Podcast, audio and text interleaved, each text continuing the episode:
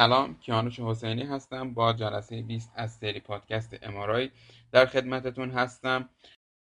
یک تغییر خیلی مهم از قسمت بیستم قرار ایجاد بشه و اینه که پادکستمون رو دیگه به صورت هفتگی منتشر نمی کنیم. خب میرم سراغ آموزش. در جلسه قبل در مورد مکانیزم فست اسپین اکو صحبت کردم. اگه بخوام فست اسپین اکو رو با مثال توضیح بدم می‌تونم این کار رو با مثال کشوهای کمد که بارها ازش استفاده کردیم انجام بدم در spin echo conventional در هر TR یک کشو باز میشه تا با داده ها پر بشه. و همونطور که می‌دونین هر یک کشو در این مثال با یک خط از فضای K برابره که یعنی در هر TR یک خط از فضای K با data point ها پر میشه. در fast spin echo یا به اختصار FSE برای کم کردن زمان اسکن با حفظ رزولوشن بیشتر از یکشو در هر تیار باید باز بشه تا فضای کا سریعتر پر بشه و زمان اسکن کم بشه.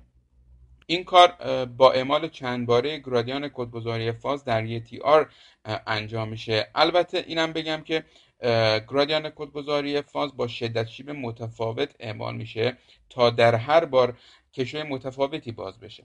برای مثال اگه قرار 10 تا کشو در یه TR باز بشه باید گرادیان کدگذاری فاز 10 بار با شدت شیب های متفاوت اعمال بشه. هر بار که کشو باز میشه باید داخل کشو با داده یا همون دیتا پر بشه.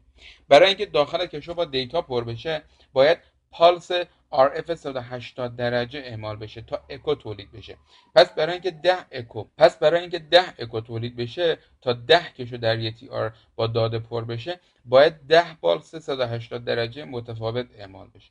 تعداد پالس های RF با تعداد اکوها و تعداد کشوهای باز شده در یه تی آر برابره که بهش طول سری اکو یا فاکتور توربو میگن. و نشون میده که چند برابر نسبت به کانونشنال اسپین اکو سریعتر مثلا یه فاکتور توربه 16 نشون میده که 16 کشو در یه آر باز میشه و زمان اسکن 16 برابر سریعتر از اسپین اکو کانونشناله. می‌رسم به وزن تصویر در فست اسپین اکو. اکوها در تی های مختلف تولید میشن برای همین وزنهای مختلفی دارن. همه این داده ها در یه تصویر قرار می‌گیرن. خب پس اینجا یه سوالی پیش میاد. چطوری وزن تصاویر در فست اسپین اکو درسته؟ در جواب باید بگم که تی ای انتخاب شده توسط اپراتور فقط یه تی ای که بهش تی ای موثر گفته میشه هستش. به بیان دیگه تی ای موثر تی هستش که اپراتور مایل وزن تصویر نهایی رو تعیین بکنه. برای رسیدن به هدف سیستم میاد و گام های کدگذاری فاز رو با یه ترتیبی میچینه. برای یادآوری هر گام کدگذاری فاز یه شدت شیب گرادیان کدگذاری فاز متفاوتی برای تغییر فاز اعمال می‌کنه. برای مثال اگه 256 تا کدگذاری فاز باید انجام بشه گرادیان کدگذاری فاز با درجه های مختلفی از منفی 127 تا مثبت 128 روشن میشه. همانطور که قبلا گفتم شدت شیب های خیلی زیاد گرادیان کدگذاری فاز دامنه اکوی ایجاد شده رو کم می‌کنه و گرادیان های کدگذاری فاز با شدت شیب های خیلی کم اکوی رو ایجاد می‌کنن که حد اکثر دامنه سیگنال رو داره. می‌تونید در فایل زمینه تصویر 54 رو ببینید گفتم که سیستم گام های کدگذاری فاز رو با ترتیبی میچینه. سیستم برای این کار شدت شیبهای کم که حد اکثر سیگنال رو تولید می‌کنن رو روی تی موثر انتخاب شده متمرکز می‌کنه و شدت شیبهای زیاد که دامنه سیگنال کمتری رو تولید می‌کنن رو دورتر از تی موثر قرار میده. در نتیجه تصویر نهایی شامل داده از همه اکوهای سری اکو یا همون اکوترین هستش. ولی داده هایی که از اکوهای جمع شده از نزدیکی های تی موثر هستند چون دامنه سیگنال بیشتری دارن تاثیر بیشتری روی کنتراست تصویر دارن. چون که خطوط مرکزی فضای کار رو پر می‌کنه. داده های اکوهای جمع شده از تی های دیگر یعنی تی هایی که دورتر از تی موثر هستند تاثیر بسیار کمتری روی کنتراست تصویر دارن. چون که خطوط بیرونی فضای کار رو پر می‌کنن و بنابراین دامنه سیگنال کمتر و رزولوشن فضایی بزرگتری رو دارن. برای مثال یه تی 100 میلی ثانیه انتخاب می‌کنیم با یه تی آر 4000 میلی ثانیه و فاکتور توربو هم 16 چون تی ای بلند و تی آر بلند انتخاب کردیم برای همین تصویر با وزن تی تو خواهد بود. گرادیان های کدگذاری فاز با کمترین شدت شیب روی اکوهایی که در حدود 100 میلی ثانیه رخ میدن اعمال میشه. داده های به دست آمده از این کدگذاری های فاز یه تی در یا نزدیک به 100 میلی ثانیه دارند و وزن تصویر تیتو ویتد خواهد بود. همچنین کدگذاری های فاز انجام شده در ابتدا و انتهای سری اکو شدت شیب های خیلی زیادی دارند و در نتیجه دامن سیگنال این اکوها کوچیک هستش و این اکوها یا وزن دی و یا تی تو ویتد دارن که در تصویر حضور دارن. ولی اثرشون غالب نیست چون سیگنال کمتری دارن همونطور که گفتم. کاربردهای فست اسپین اکو. به طور کلی کنتراستی که در تصاویر fast spin echo می‌بینیم شبیه به spin echo هستش. بنابراین در بیشتر کاربردهای بالینی این سکانس ها مفید هستند fast spin echo در سیستم عصبی مرکزی pelvis و نواحی musculoskeletal به صورت گسترده مخصوصا در T2 weighted جایگزین spin echo شدن. اگه تکنیک هایی که برای جبران حرکات ناشی از تنفس کردن استفاده میشن با نرم افزار fast spin echo سازگار نباشن بعضی اوقات در نواحی chest و abdomen artifact تنفسی مشکل ساز میشه. این واقعیت که زمان اسکن کوتاهتر در fast spin echo ایجاد تصاویر در زمان حبس تنفس رو ممکن می‌کنه تا حدی اثرات ناشی از تنفس رو خونسا می‌کنه. کنتراست تصاویر fast spin echo در دو مورد با spin echo conventional فرق می‌کنه که هر دو به خاطر پالس های RF 180 درجه هستند که با فاصله کم نسبت به هم تکرار شدن. در فست اسپین اکو به دلیل اینکه از پالس های RF چندتایی یا همون قطار پالس های RF 180 درجه استفاده میشه اثرات برهم کنش اسپین اسپین در چربی کاهش پیدا می‌کنه و همین باعث میشه که بافت چربی در تصاویر با وزن تیتو روشنتر باقی بمونه. برای جبران این کار می‌تونیم از تکنیک های اشباه چربی استفاده بکنیم. دومین مورد پالس های تکرار شده 180 درجه می‌تونن اثرات انتقال مغناطیسی رو افزایش بدن. بنابراین مثلا ازوله ها در تصاویر فست اسپینکو تیره تر از تصاویر اسپینکوی کانونشنال دیده میشن. در مورد مفهوم انتقال مغناطیسی در جلسه 17 توضیح دادم. بلرینگ تصاویر ممکنه در لبه های بافت های با مقادیر تیتوی متفاوت در تصاویر FSE اتفاق بیفته. دلیلش هم اینه که هر خط از فضای کا با سیگنال اکوهایی با تی متفاوت تکمیل میشن. وقتی از سری اکوهای طولانی استفاده میشه اکوهای آخر که دامنه سیگنال کمی دارن به رزولوشن فضای کا کمک می‌کنن. اگه این اکوها نادیده گرفته بشن رزولوشن تصاویر بدتر میشه و blurring رخ میده. این رو میشه با کمتر کردن فاصله بین اکوها و یا کاهش فاکتور توربو کاهش داد. به دلیل اینکه پالس‌های RF 180 درجه تکرار شده اثر غیر یک نواختی میدان مغناطیسی رو جبران می‌کنه اثر artifact ایمپلنت های فلزی به مقدار قابل توجهی در هنگام استفاده از FSE کاهش پیدا می‌کنه. به طور خلاصه هنگامی که فاکتور توربو کوتاه انتخاب می‌کنیم TE موثر کاهش پیدا می‌کنه وزن T1 افزایش پیدا می‌کنه زمان اسکنمون طولانی تر میشه slice های بیشتری در هر TR خواهیم داشت و blurring تصویر کاهش پیدا می‌کنه. و وقتی فاکتور توربوی بلند انتخاب می‌کنیم TE موثر افزایش پیدا می‌کنه وزن T2 افزایش پیدا می‌کنه زمان اسکن کاهش پیدا می‌کنه و همچنین slice های کمتری در هر TR خواهیم داشت. و blurring تصویر هم افزایش پیدا می‌کنه.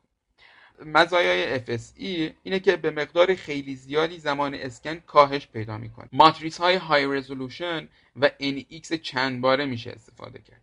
کیفیت تصویر بهتر میشه.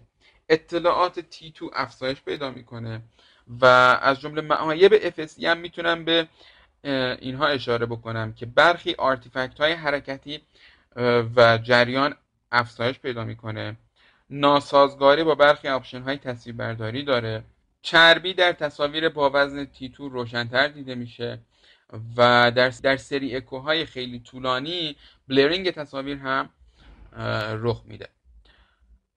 می‌رسم به single shot fast spin echo یا به اختصار SSFSE تصاویر FSE رو میشه با تکنیک single shot fast spin echo سریعتر هم اخذ کرد.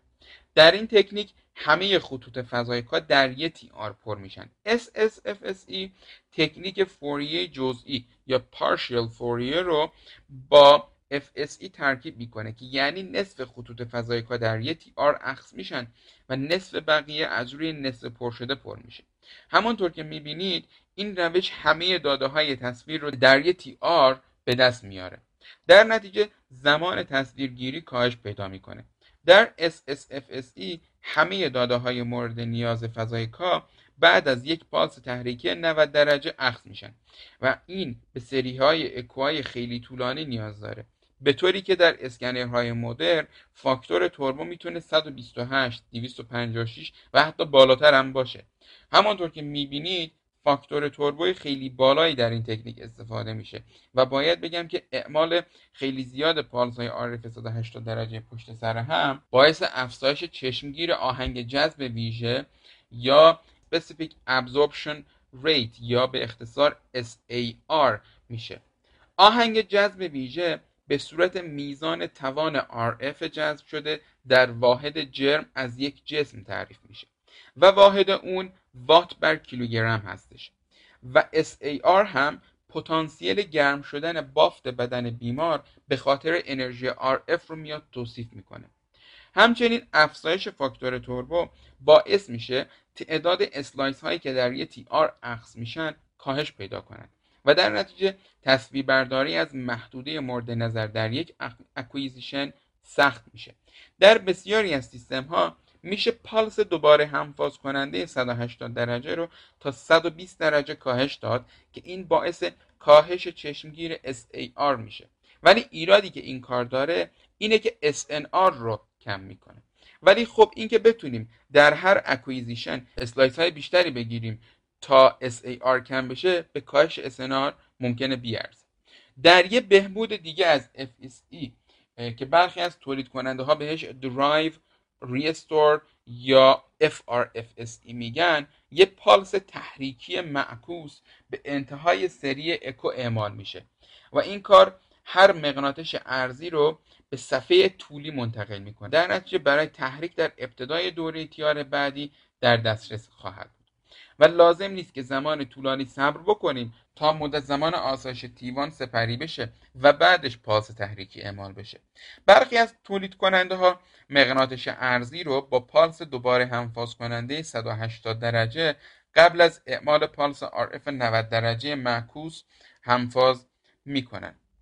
در برداری های سری مواد با مقادیر تیوان و تیتوی طولانی مثل مایعات ممکنه همچنان در انتهای تی آر مغناطش طولیشون رو به طور کامل ریکاور نکرده باشن و نیز بعد از چند سیکل حالت اشباع رخ میده و سیگنال های نرمال بالای تیتوی موادی مانند مایعات کاهش پیدا می‌کنند این پالس 90 درجه معکوس با انتقال باقی مانده مغناطیس ارزی به صفحه طولی به بازیابی سریع تیوان کمک می‌کنه و سیگنال امار رو افزایش میده.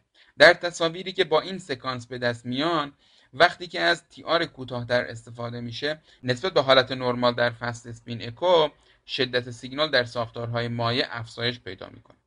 به طور خلاصه اگه بخوام بگم ساختارهای مایع در تصاویر به دست آمده از تکنیک FRFSE برجسته میشن. می‌رسم به اینورژن ریکاوری یا بازیابی معکوس. بازیابی معکوس یه توالی پالسی است که با پالس معکوس کننده 180 درجه شروع میشه. با این پالس 180 درجه بردار مغناطیس طولی 180 درجه میچرخه و وقتی پالس معکوس کننده حذف میشه انرژی شروع به بازیابی از مقدار منفی ماکسیموم اولیه می‌کنه. بعد از مدت زمان معلوم بعد پالس معکوس کننده 180 درجه که بهش TI یا همون Time from Inversion میگن یه پالس 90 درجه تحریکی اعمال میشه. سپس FID ایجاد شده توسط یک پالس 180 درجه دوباره همفاز میشه تا یه اسپین اکو در زمان تی تولید بکنه. اساسا کنتراست تصویر به دست آمده به طول تی آی بستگی داره. گفتم که بعد از یه زمان تی آی یه پالس 90 درجه رو اعمال می‌کنیم و مغناطیس طولی به صفحه x y میچرخه. مقدار مغناطیسی که به صفحه XY چرخش کرده به مقدار مغناطش طولی که در طول زمان تی آی بعد از پالس RF 180 درجه بازیابی شده بستگی داره. اگر پالس RF 90 درجه قبل از بازیابی کامل NMV اعمال بشه تصویر به شدت تیوان ویتد میشه. تصویر 514 رو در فایل زمینه در این مورد می‌تونید ببینید. و اگه پالس RF 90 درجه پس از بازیابی کامل NMV اعمال بشه تصویر با وزن دانستی پروتونی خواهد بود. تصویر 515 در فایل زمیمه رو مشاهده بکنید. کاربردهای inversion recovery. قبلا به طور معمول از inversion recovery برای تولید تصاویر به شدت دیوان ویتد برای نشون دادن آناتومی استفاده می‌شد. پالس 180 درجه معکوس کننده یه اختلاف کنتراست بزرگی بین چربی و آب ایجاد می‌کنه. چون که در ابتدای هر تکرار اشباع کامل بردارهای چربی و آب به دست میاد. بنابراین به جای اینکه مثل spin echo بازیابی خودشون رو از صفحه عرضی شروع بکنن از اشباع کامل یعنی مقدار منفی ماکسیموم اولیه شروع به بازیابی می‌کنن. و همین زمان بیشتری برای نشون دادن تفاوتها در زمانهای بازیابی T1 بین بافتها رو در اختیار قرار میده که در نتیجه توالی های پالس IR نسبت به spin echo ی conventional تصاویر به شدت تیوان ویتد تولید می‌کنن. از اونجایی که استفاده از گادولینیوم اساسا زمانهای T1 بافت های معلوم رو کوتاه می‌کنه به همین دلیل توالی های پالس IR سیگنال ساختارهایی که به دلیل تزریق ماده کنتراست enhance شدن رو افزایش میدن. مزایاش چیه؟ چون TR بلند هستش SNR خیلی خوبی داره. همچنین کنتراست T1 خیلی عالی داره. معایبش چیه؟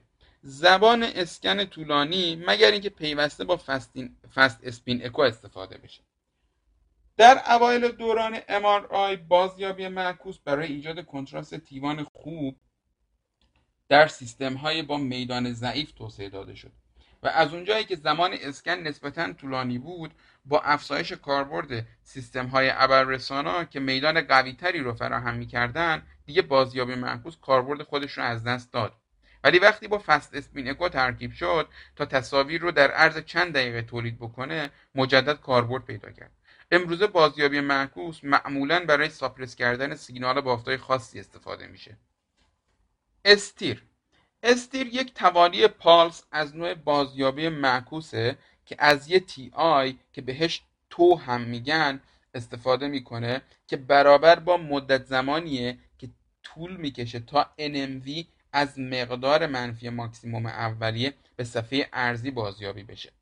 دقت کردین در STIR چیکار کردیم؟ در کل IR ها ما یه پالس 180 درجه معکوس کننده ارسال می‌کنیم و بعد از اون یه مدت صبر می‌کنیم که به این مقداری که صبر می‌کنیم میگیم TI یا tau. و بعد از TI مقدار صبر کردن پالس 90 درجه رو ارسال می‌کنیم. خب طبیعتا اگه بخوایم سیگنال از اون بافت داشته باشیم به اندازه صبر می‌کنیم تا NMV به اندازه کافی در امتداد محور Z رشد بکنه. مغناطش طولی در جهت منفی Z کاهش پیدا می‌کنه تا به صفر برسه و بعد از اون در جهت مثبت Z افزایش پیدا می‌کنه تا به بیشترین مقدار برسه. پس اگه ما بیایم پالس 90 درجه رو درست موقعی بفرستیم که مغناطش طولی در نقطه صفر قرار داره اون موقع چون مغناطش طولی نداریم که به صفحه ارزی به چرخه به همین دلیل هیچ جزء ارزی بعد از اعمال پالس 90 درجه و در نهایت هیچ سیگنالی از اون بافت نخواهیم داشت پس به مدت زمانی که طول می‌کشه تا مغناطش طولی در جهت منفی زد کاهش پیدا بکنه و به خط صفر یا همون صفحه ارزی برسه تی آی نول یا تی آی نقطه صفر میگن از نظر ریاضی بخوام بگم تی آی نول برابر است با ln دو ضرب در تیوان که میشه. تقریبا میشه 693 هزارم ضرب در تیوانه در استیر تی آی نول رو برای چربی تنظیم کنیم تا سیگنال چربی رو حذف بکنیم و به اصطلاح فرونشانی کنیم. برای به دست آوردن تی آی نول برای چربی طبق فرمولی که گفتم ln دو رو در تیوان چربی ضرب می‌کنیم. یک تی آی نول 100 تا 175 میلی ثانیه فرونشانی چربی رو به دست میاره. البته این مقادیر یک کمی در قدرت میدانهای مغناطیسی متفاوت فرق می‌کنه. یکی از مواردی که باید در مورد استیر توجه بکنیم اینه که استیر فقط چربی رو فرونشانی نمی‌کنه بلکه هر چیزی که مقدار T1 شبیه به مقدار T1 چربی داره رو suppress می‌کنه. به همین دلیل بعد از تزریق ماده کنتراست گادولینیوم از STIR نباید استفاده کرد. STIR یکی از مهمترین سکانس ها در تصویر برداری musculoskeletal هستش چون که استخوان نرمال که حاوی مغز استخوان چربیدار هستش suppress میشه و ضایعات داخل استخوان از قبیل تومورها واضح دیده میشه. و همونطور که قبلا توضیح دادم STIR یه سکانس مفید برای suppress کردن چربی در تصویربرداری های عمومی MR هستش. FLAIR یه نوع دیگه از سکانس IR هست. در FLAIR TI null رو میایم برای CSF تنظیم می‌کنیم. تا سیگنال CSF رو حذف بکنیم. FLAIR برای suppress کردن سیگنال بالای CSF در تصاویر T2 weighted استفاده میشه. بنابراین پاتولوژی که در مجاورت CSF قرار داره واضح دیده خواهد شد. یه تی آی در حدود 1700 تا 2200 میلی ثانیه فرونشانی CSF رو به دست میاره. البته همانطور که گفتم این مقادیر یک کمی در قدرت میدانهای مغناطیسی متفاوت فرق می‌کنه. کاربردهای فلر فلر در تصویربرداری از برین اسپاین استفاده میشه تا ضایعات طناب نخاعی و periventricular واضح دیده بشه. در نشون دادن پلاک های MS خونریزی subarachnoid حاد و مننژیت هم مفیده. یکی از بهبودهایی که در FLAIR ایجاد شده اینه که در تصویربرداری مغزی TI انتخاب میشه که با TI null ماده سفید برابره. به همین دلیل سیگنال ماده سفید نرمال صفر میشه. بنابراین ضایعات داخل ماده سفید به نسبت روشنتر دیده میشه. این سکانس که TI در حدود 300 میلی ثانیه نیاز داره برای ضایعات ماده سفید از قبیل periventricular leukomalacia و abnormality های مادرزادی ماده سفید یا خاکستری خیلی مفیده. و در نهایت دو بهبود دیگه در fast inversion recovery وجود دارن که مخصوصا برای حذف سیگنال خون در تصویربرداری کاردیاک توسعه داده شدن. خب فکر می‌کنم تا اینجا کفایت می‌کنه. موفق باشید. پرتو رسانه تنها رسانه تخصصی پرتوکاران، فیزیک پزشکان و رادیولوژیست ها